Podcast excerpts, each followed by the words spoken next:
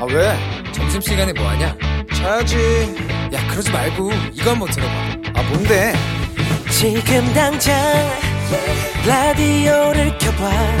나른한 오후 깨울 시사 토크쇼. 모두가 즐길 수 있고 함께하는 시간. 유쾌하고도 신나는 시사 토크쇼. 오태훈의 시사본부 네, KBS 제1라디오 오태훈의 시사본부 2부 시작하겠습니다. 2부 첫 순서 이 시각 중요한 뉴스들 정리해드립니다. 방금 뉴스 경향신문의 박순봉 기자와 함께합니다. 어서 오세요. 네, 안녕하세요. 예, 신규 확진자가 오늘 다시 세 자릿수로 늘었어요. 네, 오늘 0시 기준으로 신규 확진자 113명이었습니다. 네, 어제 신규 확진자가 38명이었잖아요. 예, 예. 그에 비하면 75명이 늘었고 거의 3배가량이 된 상황입니다. 음, 사실 1일 신규 확진자가 50명 미만이 되면 이 사회적 거리두기 1단계 완화의 조건 중 하나로 꼽히거든요. 예. 그러니까 다른 조건들도 있지만 일단 기본 조건을 충족하게 되는 거죠. 그래서 음. 이 기대도 좀 걸었는데 이 오늘 신규 확진자가 다시 세 자릿수로 대폭 늘어난 겁니다. 네, 이 지난주 금요일에 114명으로 세, 자리, 세 자릿수였거든요. 네. 그러다가 토요일엔 61명, 일요일엔 95명이었다가 이번 주 월요일에 50명, 어제 38명까지 감소를 했는데 음, 이 안타깝게도 다시 증가가 됐습니다. 그 분위기가 좀 바뀐 것 같아서 걱정인데 네. 수도권에 지금 집중돼 있다고요? 네. 이 신규 확진자 113명 중에 국내 발생이 93명이고 이중 수도권이 76명입니다. 음. 그러니까 81%가 넘는 상황이에요. 네, 이 서울이 51명, 경기가 21명, 인천이 4명 순입니다. 이 사실 방역 당국은 오늘 확진자 증가세 이전에도 그러니까 이렇게 감소하고 있는 상황에서도 긴장을 하고 있었거든요. 네, 이게 왜냐하면 추석 연휴 동안에 확진자가 늘어날 수 있다 이런 우려가 있었기 때문입니다. 음, 이 앞서 8월 달 같은 때도 연휴가 이어진 뒤에 확진자가 좀 늘어나는 그런 경우들이 있었잖아요. 예, 그리고 이번에는 축캉스라는 말도 등장을 했어요. 축캉스? 네, 이 추석과 바캉스를 더한 말인데 네, 이 추석 연휴 때 고, 고향에 가는 대신에 바캉스를 즐기는 그런 인파들을 뜻하는 말입니다. 음, 이 실제로 어제 이 연휴 시작하면서 이 김포공항에는 축캉스를 즐기러 떠나는 이들로 붐볐다 그래요. 네, 이 박능우 복지부 장관은 오늘 정부 서울청사에서 브리핑을 하면서 이번 추석 연휴를 어떻게 보내느냐에 따라서 코로나19의 가을 유행 여부가 달라진다. 이렇게 얘기를 하면서 방역 실천을 강조를 했습니다. 네. 문재인 대통령 추석 영상 인사 메시지가 나왔던데 코로나19에 대한 언급이 있었죠. 네. 이 문 대통령이 어려운 시절에 추석을 맞았다. 예년만 못하더라도 내일은 오늘보다 나으리라는 마음으로 행복한 추석 보내시길 바란다 이런 메시지를 내놨습니다. 어. 이 코로나19로 경제적으로도 어렵고 또 추석 때 가족들이 모이기도 어려워진 상황을 언급한 거예요. 이 문 대통령은 그러면서 많은 분들이 만남을 뒤로 미루게 됐지만 이 평범하고 소중한 날들이 우리 곁에 꼭 돌아올 것이다 라고도 했습니다.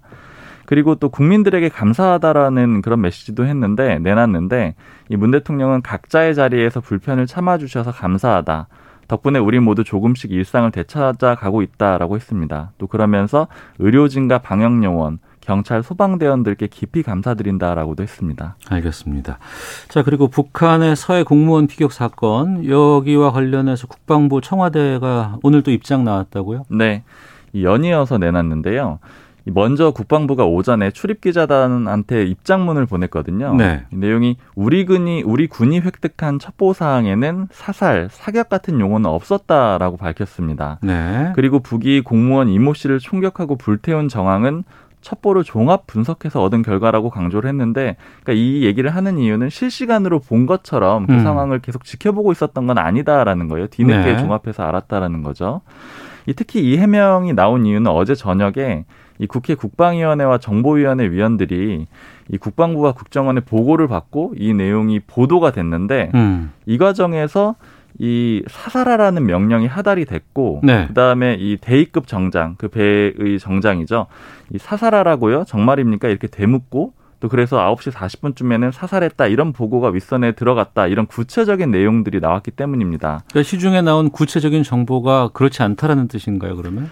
사실은 이 국방위원들 역시 이제 국방부로부터 보고를 받아서 한 내용이기 때문에 네. 완전히 틀리다라고는 볼 수는 없는데 이제 군이 강조하는 것은 그런 표현은 없었다라는 거예요. 음. 그래서 어제 저희도 재차 확인을 해보니까 네. 이 사 살이라는 표현은 없었고 그런 취지였다라고 얘기를 하더라고요. 그러니까 음. 이 표현에 대해서 좀 반박을 하는 걸로 볼 수가 있고요. 이건 국방부고 청와대도 또 입장 내놨다면서요. 네, 청와대에서는 이 오늘 얼- 언론들의 보도 내용에 대해서 좀 반박을 했는데 네. 이 피살 발표를 이 37시간 늦췄다든가 음. 또 그리고 이 씨가 피살되던 날 이 밤 새벽에 관가, 관계장관 회의가 있었거든요. 예, 그러니까 예. 뭐이 국정원장이라든가 이런 사람들이 참여를 한 건데 여기에서 이 북한에 먼저 내용을 알아보자 이렇게 얘기를 했다라는 식의 보도가 있었어요. 근데 네. 이런 것들 모두 전혀 사실이 아니라고 반박을 했고 음. 이 법적 대응까지 예고를 했습니다. 네.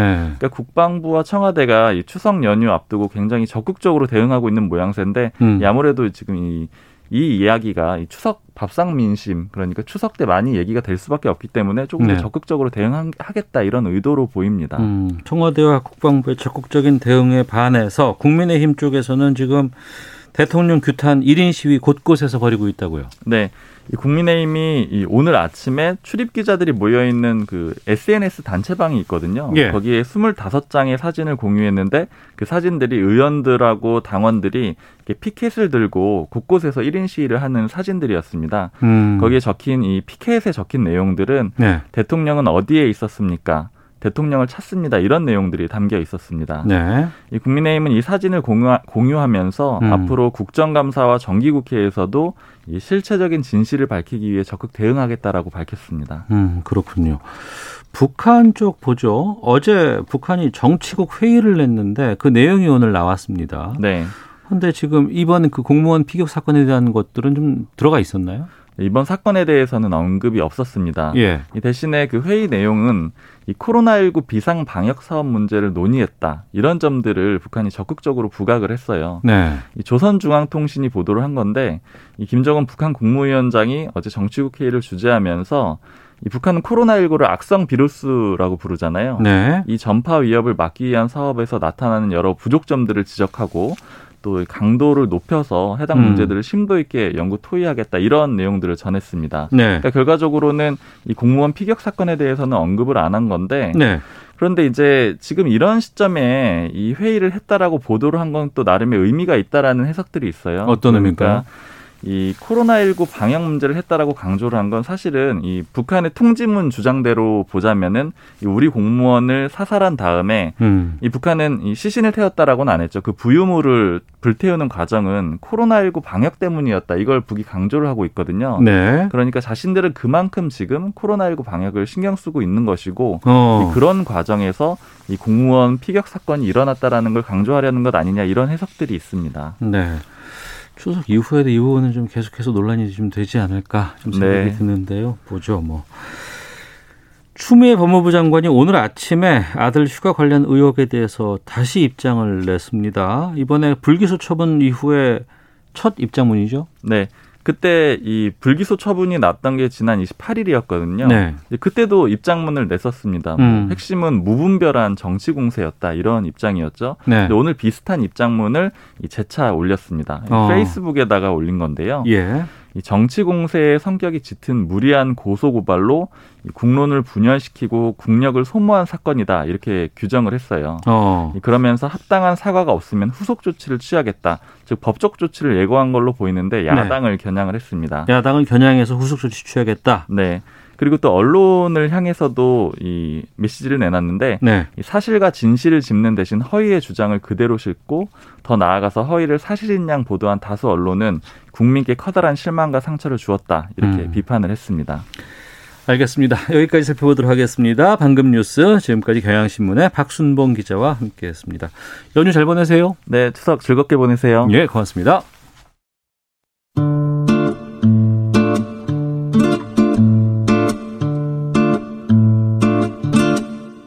오태훈의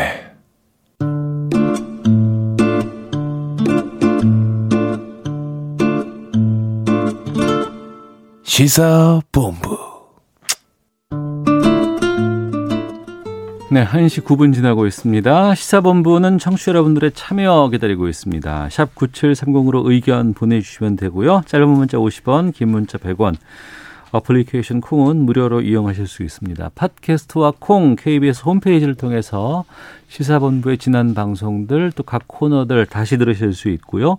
유튜브를 통해서도 생중계되고 있습니다. 일라디오 아니면 시사본부 이렇게 검색해 보시면 영상으로도 유튜브에서 만나실 수 있습니다. 오늘 연휴 첫날이자 수요일입니다. 전문성과 현장성이 살아있는 고품격 범죄 수사 토크를 지향하는 아는 경찰 출발하겠습니다. 오늘도 변함없이 두 분과 함께합니다. 먼저 배상훈 전 서울경찰청 범죄심리 분석관 나오셨습니다. 안녕하십니까? 안녕하세요. 김은배 전 서울경찰청 국제범죄수사팀장도 함께하십니다. 안녕하십니까? 안녕하십니까? 예. 어, 평소의 추석과는 다릅니다. 두 분은 어떻게 이번 추석 지내실 계획이세요? 이번 추석엔 뭐 식구들 친인척을 오지 말라고 했기 때문에 아 오지 말라 하셨어요? 예, 오지 어. 말라고 해서 김은배 안 팀장님 댁으로 원래 주로 오- 모이시나요? 예, 우리 집으로 오는데 이제 예. 동생이랑 오지 말라고 했는데 어, 아, 며느리가 잠깐 온다는 거예요. 며느리가. 그래서 예. 오면은 저 곤란해서 제가 오게 되면 예. 집에 들어올 때 마스크를 쓰고 어, 부엌까지만 가서 예, 먹을 것만 싸서 바로 보내려고요. 정말요. 아, 그래야 되겠죠? 어, 그렇죠. 그래야 되죠. 아, 예. 동선 분리를 확실히 네, 하셔서 그렇죠. 아, 분리하려고요. 예, 그게 예. 맞습니다. 배상훈 교수님은 저는 뭐 보통의 그 추석이나 명절은 네. 뭐 밀린 사건 같은 거 사건 기록 보고 하는 게 그랬는데 항상 조용하게 지내시기는 했나 봐요. 예, 예. 이, 예, 예, 제가 일할 때는 어. 옛날에 못 찾았던 시체 찾으러 다니고 아, 그래요? 예. 연휴에 왜냐하면 그 사유지를 개방을 하거든요. 아. 그러니까 저기 이제 차례 지내러 가는 사유지를 개방을 하는 경우. 아, 그렇죠. 예, 예, 예. 성묘 위에서 가시는 분들, 예. 그래서 그때 뭐 못 해결하지 못한 음. 그런 뭐 사건 같은 경우 거기서 저- 하는 경우가 명절은 저희가 프로파일러들은 그렇게 이용을 하는 경우가 종종 있습니다. 네. 이번 연휴에는 아무래도 이제 집에 있는 시간이 좀 늘 수밖에 없기 때문에 또 집에 있으면은 뭐 거실에서 좀 커다란 TV 있는 분들 거기서 같이 가족들이 보는 경우도 있지만 그보다는 다들 뭐 각자 방에 들어가서 각자 스마트폰 보고 있고 또 컴퓨터 하고 있고 이런 경우 참 많아요.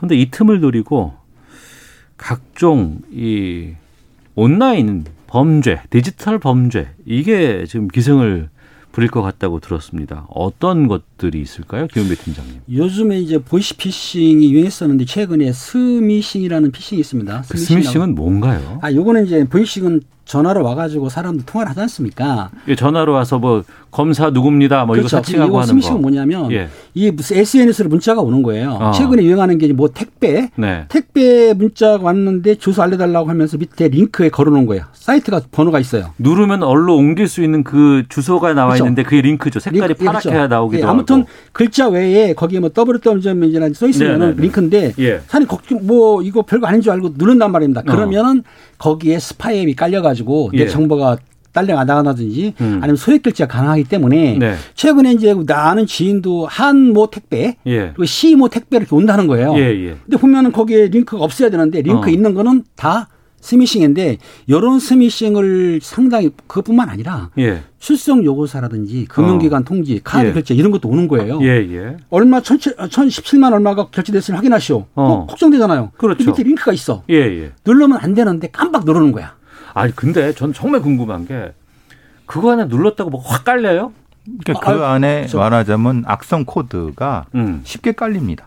아, 그래요? 그 안에 시- 그러니까 악성 코드가 휴대폰 안에 깔리고 그러면 휴대폰 안에 있는 본인의 개인 정보가 네. 다그 범인, 그러니까 이것을 한 범인들 쪽으로 다 쏴지는 겁니다. 그러니까 내 자- 정보가 예, 내 예. 개인 그렇죠. 정보가 본인의 주민등록번호, 계좌번호, 비밀번호 이런 것들이 쏴지기 때문에 네. 상당히 위험한 거죠. 물론 그 즉시 무슨 일이 벌어진 건 아닌데 그, 음. 그 정보가 그 범인들한테 들어가기 때문에 그것을 통해서 여러 가지 금융기관에 뭐 들어가서 뭘 한다든가 이렇게 여러 형태로 이용될 수 있기 때문에 매우 네. 위험한 형태죠.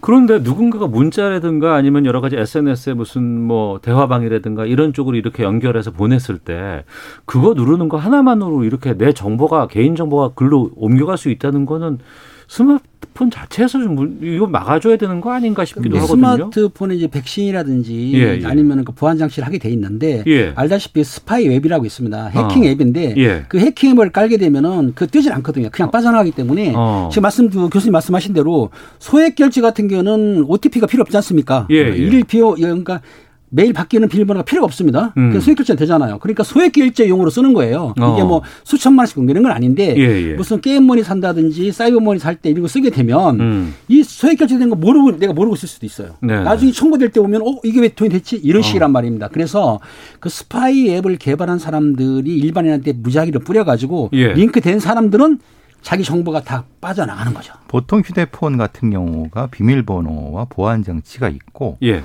휴대폰 안에서는 애플리케이션에 또 비밀번호 보안 장치가 이제 2, 3중으로 해야 되는 게 맞습니다. 네. 근데 문제는 음. 보통의 일반인들이 그것이 귀찮고 음. 또는 기계적으로 또 회사에서도 네. 그것을 연동시켜 갖고 보완을 해야 되는데 그렇지 않은 경우가 아. 그러니까 말하자면은 이 휴대폰만 보안만 열면은 그 안에 있는 금융기관의 정보 이런 것들을 다이렉트로 들어갈 수 있게끔 음. 그렇게 보통 쓰기 때문에 네. 그것을 이용한 범죄자들의 어떤 범죄 수법이 되는 거죠. 어. 그러니까 왠지 깨림직하다 그러면 절대 누르지 말고. 누르지 않아야 되죠. 무조건. 네. 근데 어르신들은 뭐가 왔어요. 네. 그 자식들이 뭐 문자 보낸 것 같다. 그러니까 이게 뭐야라고 그냥 툭 터치만 그러니까요. 해도 확 그러니까 그렇죠. 이것을 이용하는 거죠 범죄자들이. 그러니까 이 스미, 스미싱 범죄 같은 경우에는 이 범죄를 저지르는 사람도 또 이 범죄에 당하는 사람조차도 내가 범죄를 당하고 있는 것인지 아니면.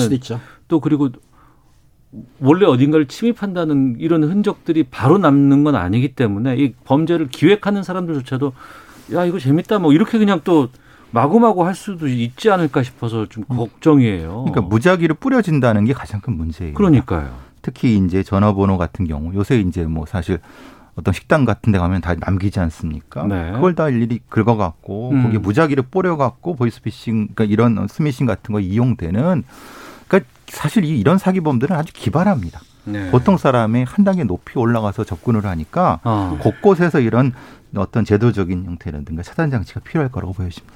그리고 최근에 보니까 이 보이스피싱 이제는 웬만하면 이런 거 보이스피싱 전화해 갖고 뭐 누구 사칭하고 뭐 저 검사입니다. 뭐 당신 뭐 계좌가 누구한테 노출됐는데 여기서 자칫 또 이게 출금의 우려가 있으니 뭐 이렇게 다시 연락할 거다 뭐 이런 거는 이제는 당하는 사람 없을 줄 알았는데 요즘도 보니까 뭐 엄청난 몇십억의 금액들을 뭐 이렇게 인출해 갔다라는 얘기가 좀 들리더라고요. 예, 예. 말하자면 그거는 이제 경기 북부청 예. 사이버 수사에서 한 건데요. 요거는 보이스 피싱입니다. 네. 근데 이제 수사기관을 사칭한 건 아니고 그 출장 마사지라고 하시잖아요. 출상 마 출장 마사지. 네. 출장 마사지를 그 사이트를 올린 거예요. 광고를 음. 올려가지고 예약금 한 10만 원, 15만 원 받는다. 네. 그러면 사람들이 볼 때 물론 요거는 출장 마사지가 전부 다 마사지도 있지만 플러스해서 성매매도 포함되어 있는 게 있습니다. 음. 그러니까 일부 남성분들이나 사람들이 거기 사이트를 들어가 돈을 보낸 거예요. 네네. 보냈는데 그러면 그 돈 받은 사람이 뭐라고 하냐면 여성이 출장 마사지사가 가게 되면은 신변에 문제가 되니까 음. 혹시 모르니까 보증금을 보내달라. 네. 50만 원 정도를 보내라고 한 거예요. 거기에 속아요. 아 속죠. 어. 10만 원 돈을 보냈으니까 예, 그 보증금을 보냈는데 다시 또 뭐라 그러냐면 아 이게 잘못 보냈다. 어. 다시 보내라. 네. 이런 식으로 해가지고 계속 받았는데 네. 총 313명한테 43억을 43억이요? 3억을 받았는데 예. 그중에 어떤 사람은 한 사람이 음. 4억 정도까지 보냈다는 거예요. 저는 아. 이해가 안 가죠. 예, 예. 안 가는데 그렇게 피해를 당한 사람이 있기 때문에 음. 경기청에서 일당들을 뭐죠 한 32명을 검거했는데 그중에 10명을 구속했다고 하더라고요. 네. 음, 이게 조직적으로 역할 분담을 하는 거죠. 음. 거기 여성 목소리, 관리자 목소리, 관리자의 또 관리자 목소리, 연기를 하는군요. 연기를 해서 그 조직의 어. 팀을 짜갖고 예, 예. 하기 때문에 사실 보통 사람도 깜빡 속을 수 있는 이런 부분이 되는 거죠. 이런 건 어떻게 검거를 해요? 아, 이 건거는 사실은 피해자들이 신고를 하지 않습니까? 예, 예. 신고를 하게 되면은 그 통한 그 휴대폰 번호라든지 음. 아니면은 그 내역을 하는데 이번에는 그 CCTV라든지 휴대폰 조사를 해가지고 음. 그 중에 그 중에 범인 하나를 추적했던 것 같아요. 근데 네. 그 수사 기법은 따로 있지만 어떻든 한 사람의 그 범인 범인을 알게 돼가지고 그 범인이 출국하는 공항에서 검거를 했어요. 음. 검거를 했는데 다행히 운이 좋았던 게 보면은 검거했을 때 자금 총책이 거기 있었던 거예요. 어. 그러니까 그 사람을 잡아가지고 이제 통화 내개라든지 뭐 압수수색 받아가 조사하다 보니까 이 범인들을 순차적으로 공각이 된 거죠. 네. 사람을 따라가고요. 예.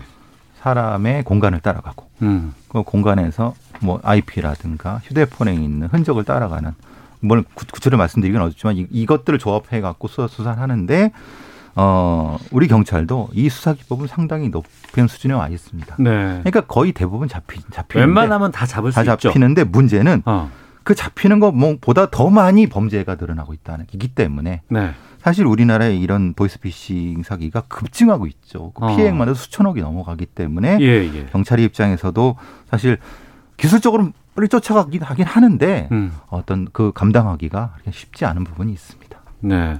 앞서서 스미싱 같은 경우에 이제 어르신들이라든가 디지털 기기에 익숙하지 않은 분들이 대상이 될 수 있고 또 이런 범죄에 쉽게 노출된다라고 이제 말씀을 해 주셨습니다.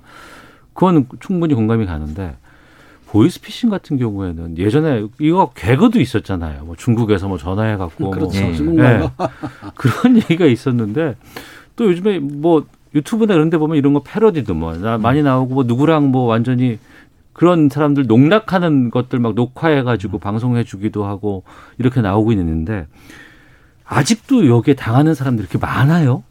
맞습니다. 상당히 많기 때문에 수백억이 지금 빠져나간다고 하는데 제가 보기에는 일반인들이 이걸 요하시는 것 같아요. 만약에 수사기관 내 검사다 아니면 저희 누나 같은 경우도 전화가 왔다는 거예요. 네. 서울청 진흥수사팀의 뭐 김모 행사다 이랬다는 거예요. 그러니까 음. 우리 누님이 어 우리 좀 오래된 건데 뭐 우리 동생 김은배도 거기 인터폴 팀- 팀장으로 있는데 그러니까 예. 아 제가 잘합니다 이렇게 된 거예요. 아 거기서 주눅 들지 않고 아, 그렇죠. 그러니까 나는 아는 것처럼 얘기하니까 누나한테 깜빡 속은 거예요. 아, 그럴 땐 정말 신빙성이 가겠네. 예, 진짜. 돈을 못 보내는데 이런 식으로 처음에는 중국말이 나왔지만 지금은 그게 아닙니다. 예. 억양도 정확하고 또그 사람들이 검찰이나 경찰의 그 습성을 알아요. 어. 그러니까 통화할 때 그런 내용을 하기 때문에 일반인들이 속을 수가 있는 거죠. 그러니까 당황하셨어요가 안 되네요 이제는. 당연히 안 되죠. 예전 같은 경우는 당황해 갖고 막 말도 네, 네, 네, 그러는 얼버무리고 그랬는데 요새 같은 경우는 임기응변을 할 수도 훈련을 많이 시킨다고 합니다. 조직적으로. 그러니까 뭐 말투 같은 것도 그렇고. 예, 예. 저 같은 경우도 옛날에 그 제가 일하던 사무실 서울청 네. 과수기에 누구 라고 하더라고요. 그래서 어 내가 거기 근무하는데 그랬더니 바로 끊더라고요. 어. 그런 경우도 있었는데 아주 그냥 집요하게 파고듭니다. 이런 사기꾼들은. 네. 왜냐하면 이런 사람들의 심리가 어떤 수사기관이라고 하면 일단은 한번 겁을 먹죠. 어. 위축이. 되죠. 예, 위축이 위축이 됩니다. 되고 음. 그리고 또 더 당당하게 나가니까 어. 어 내가 뭐 잘못하는 건가 이런 식으로 예. 이거는 말하자면 어르신들만이 문제가 아니라 젊은 사람들도 역시 속을 수 있는 것이 바로 그것 때문에 그렇습니다. 아 그리고 막 물리적으로 일을 많이 해서 바쁠 때 이럴 때 전화 오면 그 시- 짜증도 나고 잘 모르겠습니다 그러고 그냥 끊어버리고 하는 많은데 연휴 기간에 집에 있고 별로 할 일 없거나 이제 심심하고 이럴 때 이런 전화가 오면은 왠지 좀 받게 되잖아요. 그렇죠. 그리고 그 또, 또 들어보게도 되고 이런 거 주의해야겠네요. 예, 무조건 이런 비슷한 형태의 돈 관련 뭐 음. 뭐가 했다 이런 부분은 네. 거의 무조건 끊으시면 됩니다. 음. 그리고나 이런 문자가 오면 바로 삭제해 버리시면 됩니다. 네, 네. 어, 거의 뭐 95% 이상은 그렇습니다. 대부분 무슨 말. 맞다나 수사기관이다, 은행이다, 그거 음. 받을 필요 없고요. 또 하나 무슨 뭐 최근에 한다는 게 뭐 자기 아들, 딸 납치했다 그래가지고 뭐 소리 들린다고 하는데 네. 납치가 쉬운 게 아니거든요. 그리고 확인하면 금방 되는데 음. 그런 문제를 뭐 겁을 먹게 되면 판단이 흐려지는 거죠. 네. 그래서 아마 그 피해를 보시는데 아무튼 수사기관에서는 경제력 즉 돈의 관계에 대해서는 전혀 관계가 없으니까 음. 어떤 전화를 받더라도 돈 뭐 계좌 이체라든지 돈에 관계된 거는 이거는 사기다라고 생각하시면 맞을 것 같습니다. 수사기관에서는 공적 문서로 우편으로 보내거나 네. 어떻게든 그쪽에서 이 접근을 이- 이런 음. 문자라든가 이런 전화로는 예. 소환 이런 얘기를 하지 않으니까 그런 음. 거는 반드시 명심하시기 바랍니다. 알겠습니다. 자, 아는 경찰 다음 사건으로 좀 건너가 보겠습니다. 지난주에 좀 많은 분들 놀라게 한 사건이 있었는데 경찰의 초동 대처 논란까지 불거져서 좀 들여보 들여다 봐야겠습니다. 배사원 교수님, 분당에서 70대 여성이 흉기로 두 번이나 아 두 분이나 한 분도 아니고 두 분이나 찔려서 사망한 사건이 있었어요. 피의자 구속됐는데 어떤 일이 있었던 거예요? 발생한 건 19일에서 20일 사이입니다. 네. 19일 날 이제 동네 사람들끼리 이제 어, 여기 이제 범인은 69세인데 피해자분은 73세, 76세 분이신데요. 음. 그러니까 뭐 이제 뭐 재미삼아 화투를 하셨나 봅니다. 네. 화투를 하셨는데 거기서 이제 어떤 감정이 상하셨는지 거기서 이제 뭐 약간의 그 어떤 협박 상황, 음. 흉기 협박 상황이 벌어졌고 이 가해자가 이제 어, 신고가 된 상태에서 경찰이 출동해서 네. 체포를 해 갔습니다. 예. 간 후에 이제 어 뭐 여러 가지 조사를 한 후에 음. 다시 이제 풀어주게 되고 예. 그 사람이 바로 이 집에 도착해서 어. 이 피해자들 집에로 가서 이, 이 흉기로 살해를 하는 이런 사건이 벌어지게 된 거죠. 그런데 문제는 뭐냐면 왜 경찰이 좀 예. 더 면밀하게 조사를 해서 음. 좀 어, 하루 넘게 잡아두지 않았느냐. 네. 왜냐하면 이 사람이 전과를 보니까 45범이나 되니까. 전거 몇 범이요? 45범이나 되니까요. 그러니까 45번 범죄를 저질렀다는 거예요? 그렇죠. 그러니까. 근데 그거는 어떻게 왜 간과를 했느냐? 이것 때문에 이 사건이 크게 문제가 됐고 또 특히 두 분이나 돌아가셨기 때문에 아. 사실 큰 문제가 됐던 거죠. 어떻게 보세요, 김은배 팀장님께서는? 그렇습니다. 당시에 도박 신고를 본인이 했는데 네. 경찰에 출동을 했습니다. 근데 아다시피 도박죄는 천만 원이야 벌금이거든요. 네. 상습도 안 상, 도박에는 사실은 일시호랑 처벌 안 씁니다. 경찰에 가서 보니까 화투랑이 없어요. 그럼 노인들이기 때문에 사실은 그거를 입건 안 했단 말입니다. 근데 음. 본인이 화가 나니까는 칼을 들고 협박을 했기 때문에 본인도 신고를 했어요. 네. 그래서 경찰들이 출동을 해서 다시 해서 그러니까 신고는 이번에 피해를 당한 분들이 신고를 하신 거예요? 아니 피 그 피고 피의자가 신고를 한 거예요. 아, 피의자가 자기가 잡아가라고. 아. 그래 가봤더니 혀 흉기가 있으니까는 현행범 체포 가능합니다. 예. 경찰 현행범 체포를 오면은 48시간을 보할 수는 있습니다. 네. 근데 데려와서 9시 몇 분쯤에 조사를 하다 보니까 본인이 시인을 해요. 근데 음. 칼 들었습니다. 네. 본인 집이 어디요? 그 옆집 옆집입니다. 음. 나이 몇 살이야? 69세입니다. 그러면 주변에 물 물어보니까 아 그분이 그랬다는 인정도 해주고 또 본인이 나이도 많고 네. 또 그리고 본인이 그 숨기질 않, 않는단 말입니다. 그러니까 아 도주할 이유가 없다. 음. 그럼 조사는 끝났어요. 두 가지입니다. 그럼 더 조사하려고 유치장에 넣었다가 조사할 수도 있지만 네. 그 주민이고 나이 들었기 때문에 일단은 조사를 끝내고 다음 22일 날 출석하라고 하면서 일단 불구속으로 보냈어요. 음. 석방을 시킨 거죠. 예. 여기까지 문제가 없습니다. 왜냐하면 그 사람이 현재 지금 위험하다.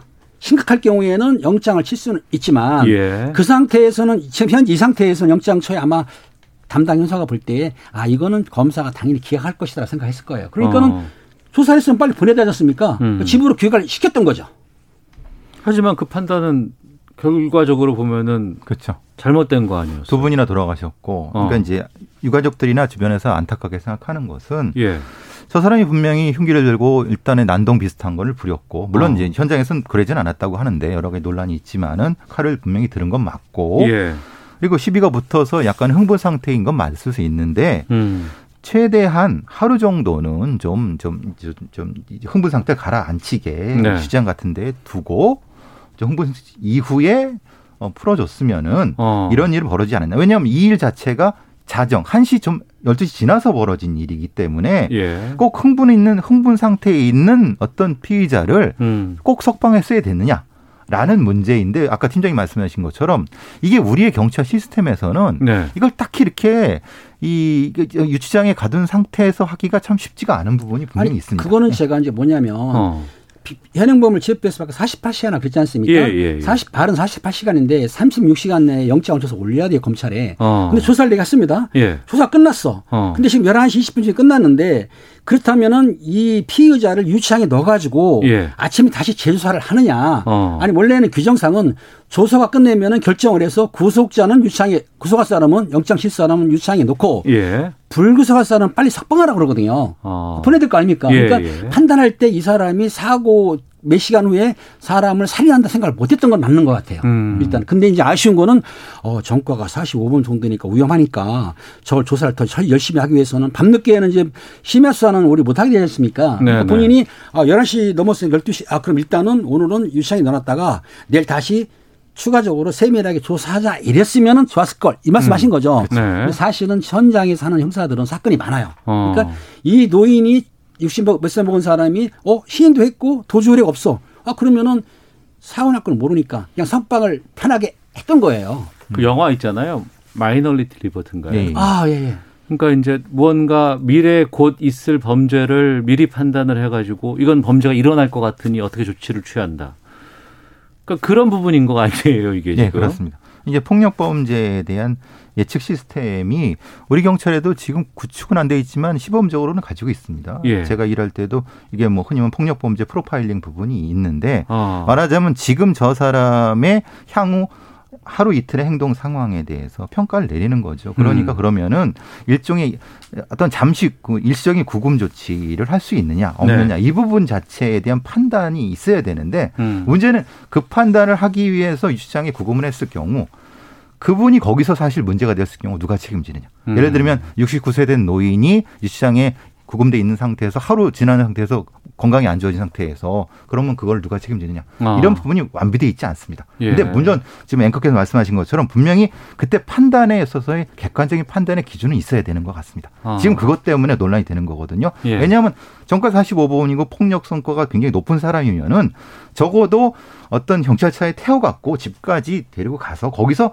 향후의 상황에 대해서 판단을 해봤어야 된다는 것이 어. 지금 이 문제 제기거든요. 알겠습니다. 그것도 좀 아쉬운 부분이 있습니다. 있기는. 김창룡 경찰청장은 유족에게 유감표하며 또 석방 조치가 적절했는지 조사하겠다 이렇게 밝혔다고 하는데 사실 이게 현장에 있는 경찰 한 명의 판단과 문제라고 보기에는 좀 힘들 것 같고요. 이번 일을 계기로 여기에 대한 좀 매뉴얼이라든가 어떤 검증 시스템이라든가 이런 것들을 한번 좀 돌아봐야 되지 않을까. 또 현장에 계신 분들 앞서 기은배 팀장께서 말씀하셨다고 하지만 너무 바쁘고 일도 많고 한다고 하는데 이 아니, 부분에 거기 대한 플러스해서 어. 지금 인권 온거가 심하지 않습니까? 인권, 네. 인권 침해 때문에 조피 조사들 많이 자- 오래 잡아둘 수가 없어요. 어. 영장 치는 사람은 유창이 됐지만 그렇지 않고 조사하면 빨리 조사해서 빨리 귀가시켜라는 거기 때문에 그런 시스템을 음. 그때부터 아까 교수님 말 맞다나 조사는 위험하니까 내가 48시간 권한이 있으니까 유창이 너 이거 인권 침해죠. 음. 못합니다 그렇게는. 이제 그게 문제가 된 거예요. 알겠습니다. 고민스러운 지점이 많이 보이고 있습니다. 자, 아는 경찰 함께하고 있는데요. 헤드라인 뉴스 듣고 돌아와서 두 분과 계속해서 말씀 이어가도록 하겠습니다.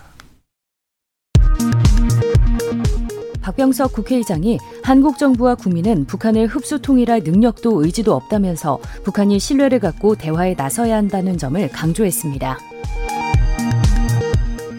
정세균 국무총리는 공적개발 원조 확대 등 코로나19 극복을 위한 국제 공조에 적극 협력하겠다는 뜻을 밝혔습니다. 러시아 정부가 자국에서 개발한 코로나19 백신을 본격 양산하기 시작했다고 밝히며 푸틴 러시아 대통령이 코로나19 백신을 맞은 뒤에 한국을 방문할 계획이라고 크렘린궁이 밝혔습니다. 서울 거주자와 40세 미만 청년층에서 앞으로 반년 뒤에 가계빚이 늘어날 것이라는 전망이 약 8년 만에 최고치로 올랐습니다. 지금까지 라디오 정보센터 조진주였습니다. 이어서 기상청의 강혜종 씨입니다. 네, 먼저 미세먼지 정보입니다. 서울은 현재 미세먼지 농도가 시간 평균 1세제곱미터당 16 마이크로그램, 대전 19 마이크로그램 등을 보이고 있습니다. 대기 상태가 현재 양호합니다. 오늘, 내일 계속해서 공기는 깨끗하겠습니다. 연휴 첫날인 오늘 전국적으로 구름이 많이 끼겠습니다. 현재 동풍의 영향으로 강원 북부 산지에는 비가 내리고 있고요. 영서 지방에 빗방울 떨어지고 있습니다. 영동 지방의 비는 내일까지 5에서 40mm 가량 이어지겠고요. 오늘 이렇게 흐려지는 지역도 있겠습니다. 낮에 기온이 오르고 상층에 찬 공기가 통과하면서 대기가 불안정해지는 곳이 있겠습니다. 주로 중서부 지방인데요. 오후에 천둥 번개 동반해서 5에서 20mm 정도의 비가 내릴 전망입니다. 저녁까지 오는 곳도 있겠고 서해안 쪽에는 오후 한때 오는 곳 있겠습니다. 경기 동부 영서 등에는 우박이 떨어지는 곳 있을 것으로 보이니까 주의하셔야겠습니다. 당일인 내일도 역시 전국에 구름만 많이 끼겠고요. 새벽에 안개가 내륙을 중심으로 짙게 낄 가능성이 있습니다. 오늘 낮 기온은 서울 24도를 지금 좀 넘어섰는데요. 전주, 대구 25도 예상되고 전국적으로 20도에서 27도 분포입니다. 내일은 낮 기온이 조금 내려가서 서울이 23도 등 전국적으로 20도에서 25도의 분포를 보이겠습니다. 귀경길에도 역시 지역에 따라 비가 내리는 지역이 있겠고 월요일부터는 점차 쌀쌀해지겠습니다. 지금 서울의 기온은 24.1도입니다. 지금까지 날씨였고요. 다음은 이 시각 교통 상황 알아보겠습니다. KBS 교통정보센터의 김은아 씨입니다. 네, 고속도로 귀성 정체가 전 시간대보다 줄었는데요. 사고 난 곳이 있어 조심하셔야겠습니다.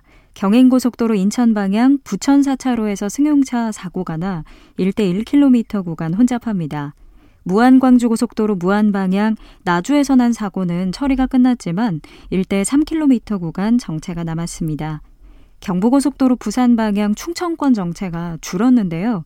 옥산 분기점 부근에서 남이 분기점 부근 16km 구간, 회덕 분기점에서 비룡 분기점까지 9km 막히고 있습니다. 논산 천안고속도로 논산 방향은 남천 한나들목에서 정안 휴게소 사이 25km 밀리고요. 남논산 요금소부터 논산 분기점까지도 역시 막히고 있습니다. 강원권은 영동고속도로 정체가 긴데요. 강릉 쪽 정체가 모두 30km입니다. 특히 덕평에서 여주휴게소 부근 17km 정체가 두드러집니다. KBS 교통정보센터였습니다.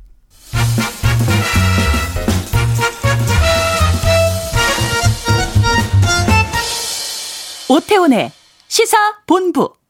네, 아는 경찰 들어왔습니다. 김은배 전 서울경찰청 국제범죄수사팀장, 배상훈 전 서울경찰청 범죄심리 분석관과 함께하고 있습니다. 이거 다시 또 다루네요. 이게 이른바 금오도 살인 사건이라고 했었어요. 꽤 지난 시간에 있었던 거였는데 거액의 보험금을 누린 남편이 아내가 탄 차를 바다에 추락시켜 숨지게 했다. 이걸 이제 이른바 금오도 살인 사건 이렇게 얘기를 했었는데 먼저 배상원 교수께서 이 어떤 일들이 있었는지 언제 있었는지 예. 사건 발생은 2018년 12월 31일 마지막 날에 있었습니다. 12월 마, 마지막 날 마지막 날 네. 여수에 있는 뭐 선착장에서 금오도 이제 선착장에서 벌어졌는데 네. 거기에 이제 놀러 오신 부부가 부부가 예, 선착장에 그 이 차를 음. 주차 주차는 아니고 거기에 뭐 뭔가를 하셨나 본데요. 네. 그 상태에서 어 이제 빠져갖고 아내분이 익사를 하고 바다에 남편- 빠져서? 예, 바다에 빠져갖고 차가 그냥 그때 들어 들어간 겁니다.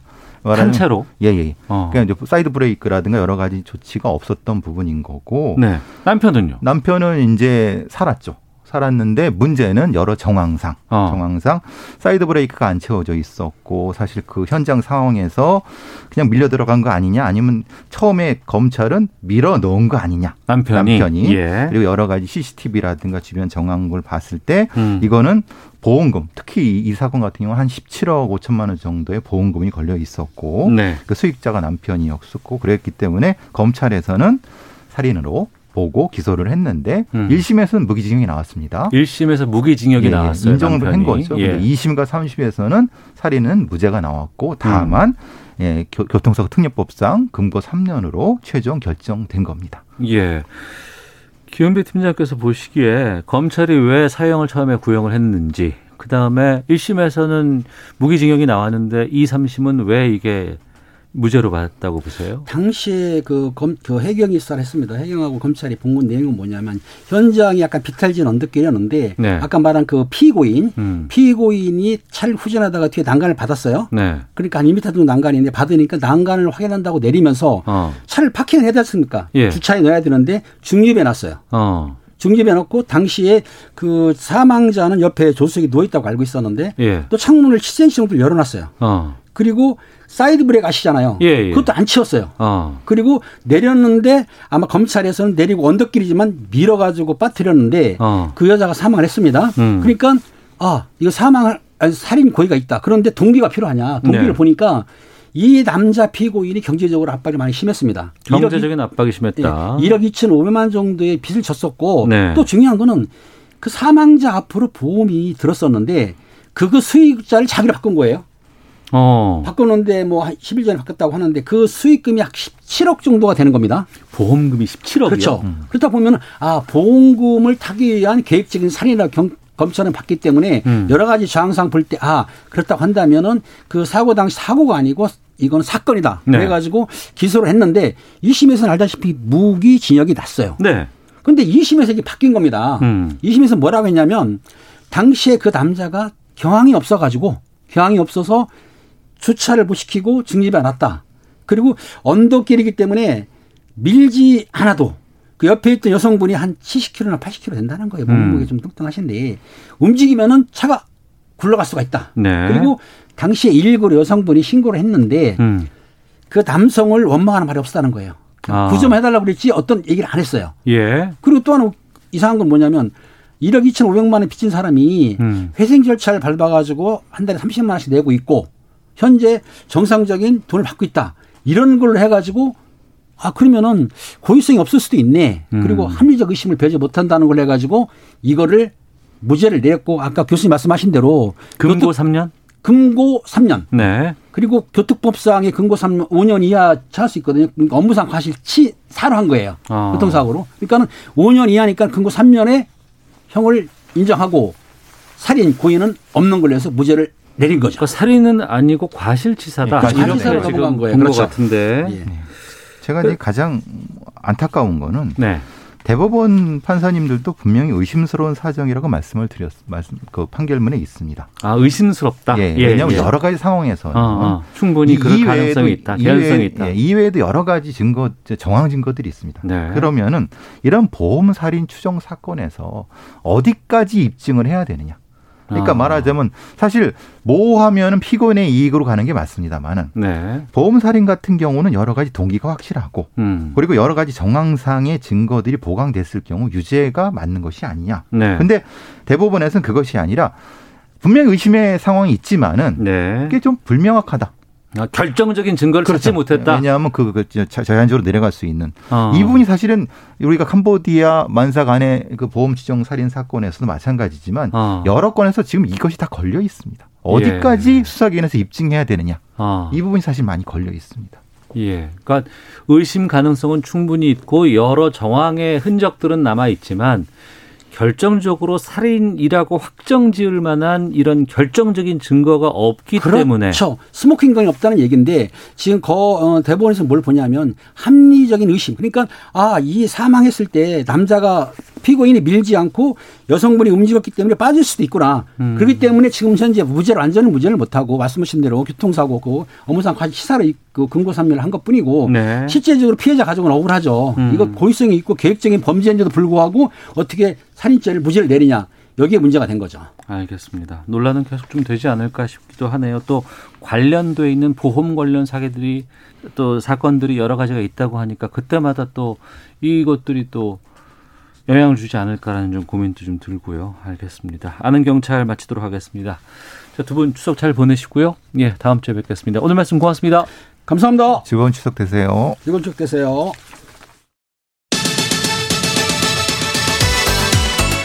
오태훈의 시사본부는 여러분의 소중한 의견을 기다립니다. 짧은 문자 50원, 긴 문자 100원의 정보 이용료가 되는 샵 9730, 우물정 9730번으로 문자 보내주십시오. KBS 라디오 앱 콩은 무료입니다. KBS 라디오 오태훈의 시사본부. 지금 여러분은 대한민국 라디오 유일의 점심 시사 프로그램을 듣고 계십니다. 네, 서해상에서 실종되었다가 북한군에 피격돼 사망한 우리 공무원 시신 수색 작업 계속했습니다만 별다른 성과는 내지 못하고 있는 것이 현재 상황입니다. 이 사건 경위를 둘러싸고도 남과 북의 판단이 엇갈리고 있는데 오늘 뉴스 소다에서 이 사건 좀 꼼꼼히 좀 정리를 해 보도록 하겠습니다. KBS 제일라디오 저녁 시사를 책임지고 있는 시사의 진행자 시사평론가 김성환 씨와 함께합니다. 어서 오세요. 네, 안녕하세요. 예. 해경이 중간 수사 결과 발표를 어제 했고 네. 또 오늘도 국방부와 또 청와대에서도 여러 가지 이제 반- 입장들이 좀 음, 네, 나왔습니다. 맞습니다. 먼저 이 공무원의 월북 이것 좀 알려주세요. 네. 어, 해경이 그동안 어업지도선을 현장 조사하고 뭐 CCTV 녹화 현상을 분석하고 뭐 이런 이제 공무원 행적을 추적하는 작업을 했거든요. 예, 그 월북 여부가 참 중요한데. 네, 그런 걸 종합해서 판단을 해보니까 예. 자주는 월북했을 가능성이 높다. 이제 어. 이런 얘기인데요. 아직까지는 추정입니다. 네. 예. 가장 중요한 판단 근거는 군이 확보한 첩보 자료예요. 네. 그러니까 북측 해역에서 발견될 당시에 탈진한 상태였다. 음. 탈진했다는 거 실시간으로 보지 않고선 잘 모르잖아요. 네. 그리고 부유물에 의지한 채 구명조끼를 입었고 이름, 나이, 고향, 키 같은 신상 정보를 북측에서 소상히 파악하고 있었다. 음. 그러니까 그건 얘기를 했다는 거 아니에요. 네, 그렇죠. 얘기를 어. 했다고 하는 거고 북측의 통지문 내용하고도 좀 차이가 있는 거죠. 네. 북측은 통지문을 보면은 어 불법 침입한 자한테 그 배가 다가가서 누구냐 이렇게 물어봤을 거 아니겠습니까? 침입자가 왔으니까. 그 얘기는 누구냐라고 하는 건 신분 확인을 요구했다는 거 아니에요? 그렇죠. 무슨 목적으로 여기에 침입했느냐, 어, 예, 당신 예. 누구냐 이렇게 물어본 건데 한두 번 대한민국 아무개라고 얼버무리고 얼버무리고는 계속 답변하지 않았다. 어. 그래서 결국은 사살할 수밖에 없었다. 이렇게 밝혔잖아요. 그러니까 신분 여부에 대해서는 확인을 다 북측이 하고 있다? 아니다. 우리는 물어봤는데 확인이 안 됐다라고 북측이 요구하는 것. 이게 남과 북의 차이가 있는 거예요. 음. 예, 남과 북의 차이는 있지만 우리 군 당국이 확보한 네. 첩보를 통해서 음. 그 첩보 내용을 해경도 확인을 했다는 거예요. 네. 확인을 해보니까 상당히 음. 신빙성이 있더라. 그럼 북측이 일부 거짓이네요. 그렇죠. 북측의 어. 주장이 일부 거짓으로 확인되는 건데요. 네. 우리 정부 발표 내용을 신뢰한다면요. 음. 어, 그리고 해경이 자진 월북이라고 판단한 두 번째 근거가 있는데요. 인체 모형 실험입니다. 어, 국립해양조사원을 비롯한 국내 4개 기관이 사고 해역의 표류를 예측한 결과를 확인했다고 합니다. 네. 그리고 또 실제로 실험까지 했다고 하는데요. 음. 공무원의 몸무게와 비슷한 80kg짜리 인체 모형을 실제 실종 지점에 띄워서 확인을 했다요. 확인을 했대요. 아, 모형을 띄어서 네. 예, 예. 그러니까 소연평도 해역의 해류가 6시간마다 남서쪽으로 반복해서 시계 반대 방향으로 돈다고 합니다. 어. 그러니까 소연평도 근처를 해류가 계속 뱅뱅뱅뱅 맴돌고 있는 거예요. 예. 근데 인위적인 노력이 없이 어떻게 33km나 떨어진 북측 해역까지 갈 수가 있었겠느냐. 그 인위적인 노력이라는 거는 본인이 쳐서. 가겠다는 의지라는 걸 말씀하시는 그렇죠. 거 아니에요? 헤엄을 어. 쳐서 해류를 극복하면서 자기가 갔다는 얘기가 되는 거예요. 음. 가만히 있으면은 그 자리를 맴돌았을 텐데 네. 어, 세 번째 근거는 개인 채무입니다. 공무원의 금융 계좌를 조회해 보니까 채무가 3억 3천만 원 정도로 파악이 됐고 음. 도박빚이 있는데요. 네. 그 도박빚이 2억 6,800만 원가량이 있었다고 하고 연체 기록도 좀 있었대요. 음. 그러니까 금전적인 부분에서 상당한 압박을 받았을 것이다. 이런 게 혹시 자진월북의 한 이유가 되지 않았겠느냐 이제 이렇게 보는 거죠. 그러니까 말씀해 주신 그 부분, 특히 이제 월북 여부에 대한 부분에 대해서는 해경의 중간 수사 결과 발표의 내용입니다. 네. 근데 여기에 대해서 의문을 제기하는 목소리도 있다면서요. 어, 근데 피격 공무원이 어떻게 북한 수역으로 갈 수 있었느냐 이제 이런 예. 문제 제기가 가장 많은데요. 어. 국민의힘 김웅 의원은 예. 어, SNS에 이런 글을 올렸습니다. 해수부 공무원이 아쿠아맨이냐? 직선거리 20km를 가을 밤바다를 맨몸 수영으로 건너려고 했다? 음. 이게 말이 안 된다. 이런 얘기입니다. 네네. 근데 일부 언론도 그렇게 얘기를 해요. 해류를 뚫고 수영을 해서 17시간 동안 33km를 간다는 게 이게 말이 되는 거냐? 33km면 상당히 먼 거리인데. 아, 바다로 따지면 일반 육지하고 좀 다르잖아요. 네. 굉장히 힘든 거리긴 합니다. 예. 그러니까 어떤 방식으로든 해류가 흘러서 거기에 음. 몸을 실었든 어떻게 해서든 하여튼 가긴 간 건 맞잖아요. 네. 지금 북측도 그건 인정하고 있는 거니까. 음. 근데 이 의혹 역시 어찌 보면 의혹 제기를 위한 의혹 제기다. 이렇게도 보이는데요. 네. 왜냐하면 어, 피격 공무원이 어찌됐든 배를 떠난 건 사실이잖아요. 음. 그게 실족했다고 우리가 가정을 해보죠. 네. 그러면 실족했으면은 지금 해류를 확인했잖아요. 음. 그러니까 사고 해역에서 벗어나서 33km까지 가지 않았겠죠. 네네. 그렇지 않겠습니까? 그러니까 누가 어 어디다가 싣고라든가 아니면 어떤 그 기계를 이용해서 거기다 던져놓지 않는 한 예, 그렇죠. 그럼 갈 수는 거꾸로 없다는 거죠. 거꾸로 생각하면 실족했으면 구조를 하러 올 거라는 걸 알았을 테고 어. 일 1등 항해사잖아요. 예. 해류가 만약에 급격하게 바뀌었다 그 당시에 어. 그건 뭐 예측하기는 어려울 수 있으니까 보통 예. 해도를 갖고 있기는 하지만 음. 근데 주변에 NL 근처라는 걸 잘 알고 있는 사람이었기 때문에 네네. 오히려 헤엄을 쳐서 거꾸로 음. 사고 해역 주변에 머무르려고 노력했어야 맞는 거죠. 어. 그렇게 또 생각하면은 그렇죠. 예, 그게 예. 맞는 거 아닙니까? 예. 그런데 어떻게 33km를 갈수 있었느냐? 어. 갔다는 건 사실이니까. 네. 어. 그러니까 그거는 어떤 방식으로든 개인 스스로가 뭔가 의지를 갖고 노력하지 않거나 네. 뭔가 다른 상황이 있지 않고서는 불가능한 일 아니었겠느냐 이런 추정도 거꾸로 가능하다는 거예요. 그리고 여기서 좀 혼란스러운 게 그 군이라든가 이런 곳에서 나오는 발표들 초, 처음부터 나와서 여러 가지 얘기 나오고 보도로도 보던데 뭐 정보고 첩보고 이런 얘기들 나와요. 네. 근데 이게 좀 혼란스러워 이게 어떤 건지. 음.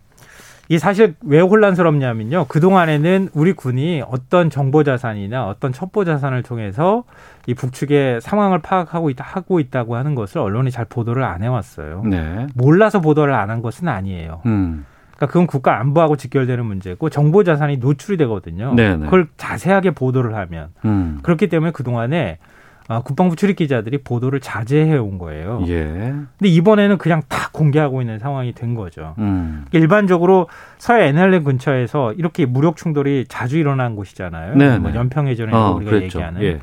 정보 자산이 총 동원되는 곳입니다. 어. 그리고 첩보 자산까지 그리고 정찰 자산까지 동원되는 겁니다. 정찰 자산이라고 하는 것은 하늘 위에서 찍기도 하고 그러는 거죠. 그건 우리 군뿐 정찰기가 아니고 뜨고. 한미 연합사라든가 이런 쪽에서도 그렇죠. 다, 다 공유하거든요. 있는 자- 거죠. 그 예. 데이터를. 근데 그렇다고 하는 걸 다 알고 있는 거예요. 어. 알고 있는 건데 이번에 뭐 감청을 했다 이런 내용까지 지금 다 낱낱이 공개가 되고 있는 상황이거든요. 음. 근데 더 자세하게 공개하라 이렇게 지금 요구하고 있는 거예요. 네네. 왜냐하면 앞서 얘기 나온 것처럼 어, 뭐 신원을 밝혔다, 뭐 뭐 나이 뭐가 다 공개가 됐다 음. 이렇게 얘기를 하는 것은 어떤 방식으로든 뭐 이미 다 나왔으니까 제가 말씀드리지만 감청을 했다는 얘기가 되는 거거든요. 음. 근데 좀 더 구체적으로 어떻게 감청을 했는지 네네. 더 자세한 내용을 공개해라 이렇게 지금 요구를 하고 있어요. 그러면은 우리가 감청했다는 걸 북한 쪽이 알고 있다 그러면은 그 뭐 주파수라든가 뭐 상황이라든가 시스템을 다 바꿔드릴 거 아니에요. 우리 군에 뭐 갔다 오신 분은 다 아시겠죠? 어. 군에는 어, 암호화가 다 돼 있잖아요. 예, 예, 예. 그래서 어, 우리 일반 전화 같은 경우에도 군 전화는 암호 수준이 다 다릅니다. 예, 예, 예. 그 암호를 해독했다는 얘기가 되는 거예요. 우리가 음. 감청을 했다는 얘기는. 음. 그리고 전파 자산을 우리가 어떻게 해서든 전파를 쏴서 전파를 끄집어내서 우리가 포착하고 있다는 얘기가 되는 거거든요. 네. 근데 좀 자세하게 공개하면 뭐가 되냐면은 어느 지점의 전파를 우리가 포착해가지고 듣고 음. 있는지를 북측이 알게 될 가능성이 있다는 거예요. 네. 그걸 군이 우려하고 있는데 자꾸 지금 공개하라고 얘기하니까 군 음. 입장에서 좀 난감한 상황인 거죠. 또 하나가 그 북한군이 사살 명령을 내렸다 이 부분이거든요. 네. 어, 근데 우리 군 당국이 국회 국방위원회 소속 의원들에게 이 보고를 한 내용이 있었어요. 네. 그동안에 이제 확보한 첩보 내용을 보고를 한 거죠. 근데 국방위원은 비공개 회의로 이번에 열렸거든요. 그리고 거기에는 그 국방위 여야 의원들 모두가 다 동의가 됐다면서요. 네. 어. 그 거기에서 보고한 내용이 지금 언론을 통해서 국회의원 입을 통해서 이제 전달이 되고 있는 상황인 거예요. 네. 근데 연합뉴스가 이게 첫 보도를 한 거거든요. 음. 북측 선박이 실종 다음 날인 20일 오후 3시 30분쯤 공무원을 발견한 후에 실종 공무원을 음. 1시간 뒤쯤에 경비정이 접근을 했고 밧줄로 묶어서 육지로 끌고 가려고 하다가 해상, 해상에서 분실을 했답니다. 네. 두 시간, 두 시간여 동안 다시 찾으러 다닌 거예요. 음. 이때까지만 해도 북한군이 실종 공무원을 구조하려는 정황이 뚜렷했다. 네. 이렇게 이제 보고를 했다는 거예요. 이건 연합뉴스의 보도 내용입니다. 네네. 예. 상황이 반전된 건 오후 9시가 넘어서인데 음. 소령 혹은 대위급 정도 되는 경비정 이 정장이 북한 해군사령부에서 사살 명령이 하달이 되니까 음. 다시 묻겠습니다. 사살하라고요? 정말입니까? 라고 되물었다. 그 명령을 확인했다는 거네요. 예, 예. 어. 그 전까지는 구조를 하려고 생각을 네네. 했는데 갑자기 사살하라고 지시가 내려오니까 음. 9시 40분께 현장에서 사살했다는 보고가 윗선에 올라갔다. 이게 실시간으로 우리 군 당국이 파악을 해서 어 우리 군 당국도 윗선으로 보고를 했다. 이제 이렇게 얘기를 한 거예요. 네. 근데 군과 청와대는 즉각 사실 무근이라고 밝히고 음. 있습니다. 국방부는 군이 획득한 첩, 첩보 사항에는 사살, 사격 같은 용어는 없었다 이렇게 반박을 했습니다. 네. 북측이 총, 총격을 했을 정황, 불태운 정황들은 단편적으로 여러 조각 첩보들을 종합 분석해 얻은 결과고 네. 상당한 시간이 소요된 후에 재구성한 내용이다. 음. 어, 국방부는 군의 민감한 첩보 사항들이 문별하게 공개하거나 이 공개되거나 임의로 가공하면 군의 임무 수행에 많은 지장을 초래한다. 이러면서 앞으로 언론 보도에 적극적으로 대응하겠다고 밝히고 있습니다. 음. 청와대도 군과 같은 입장을 발표하면서 마치 실시간으로 우리가 다 들여다보는 것처럼 상황을 호도하지 않았으면 좋겠다. 어, 왜 상황을 왜곡하지 않았으면 좋겠다는 입장을 밝혔습니다. 네. 다룰 게 많은데 시간이 많이 없어서 좀 바삐 가보도록 하겠습니다. 시신 훼손 이거 좀 진상 규명이 돼야 되지 않을까 싶거든요.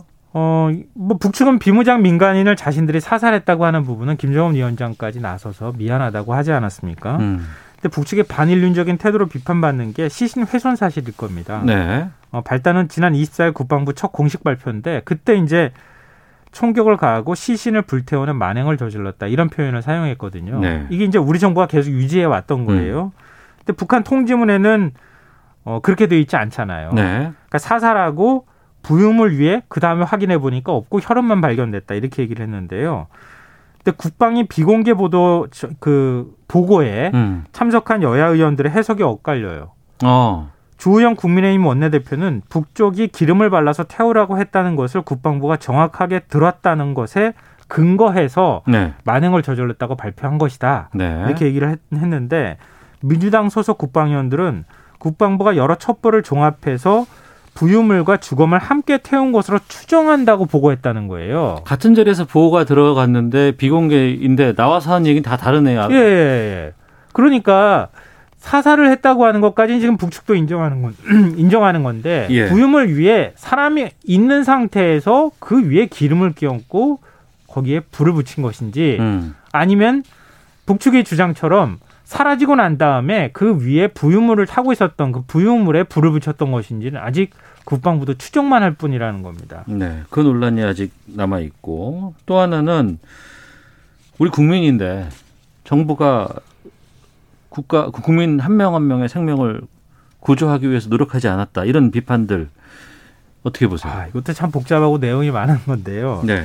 그러니까 21일 오전 11시 35분 공무원이 사라졌다는 사실을 그 어업지도선에 있는 다른 사람들이 확인했다는 거 아닙니까? 그리고 음. 이제 실종 신고를 했고 네. 해경과 군까지 동원돼서 실종 작업 그 수색 작업을 했고 공무원의 첫 이제 위치가 확인된 게 22일 오후 3시 30분이고 네. 사살된 시간이 밤 9시 40분쯤이다. 음. 그러니까 6시간 정도 구조할 노력이 있지 않았느냐 예. 이렇게 얘기를 하고 있는데 국방부와 청와대는 이게 우리가 망원경으로 실시간으로 들여다본 게 아니다. 음. 이 실제로 관측 자산이라고 하는 고정형 망원경이 백령도에 있는데 그걸로 보기는 어려운 지역이다. 네. 그러니까 각종 정보 자산이나 이런 것들을 통해서 나중에 타임 테이블을 만들어 보니 그런 건데 음. 그걸 왜 눈으로 확인하고 보는 것처럼 지금 자꾸 설명하고 있느냐. 네. 그래서 대통령이 늦장 대응한 거 아니냐 이렇게 비판하고 있는데 그건 사실과 다르다 이렇게 주장을 하고 있습니다. 음. 지금 우리는 공동 조사를 이제 북측에 같이 하자 이렇게 지금 주장하고 있는데 어, 또 북한에서는 이거 쉽게 응하지 않는 상황인 것 같고 네, 맞습니다. 이 문제가 추석 지나고도 좀 계속되지 않을까 걱정이 되네요. 자 시사평론가 김성환 씨와 함께 말씀 나눴습니다. 고맙습니다. 네, 고맙습니다. 예. 자 시사본부 마치겠습니다. 내일 뵙겠습니다. 안녕히 계십시오.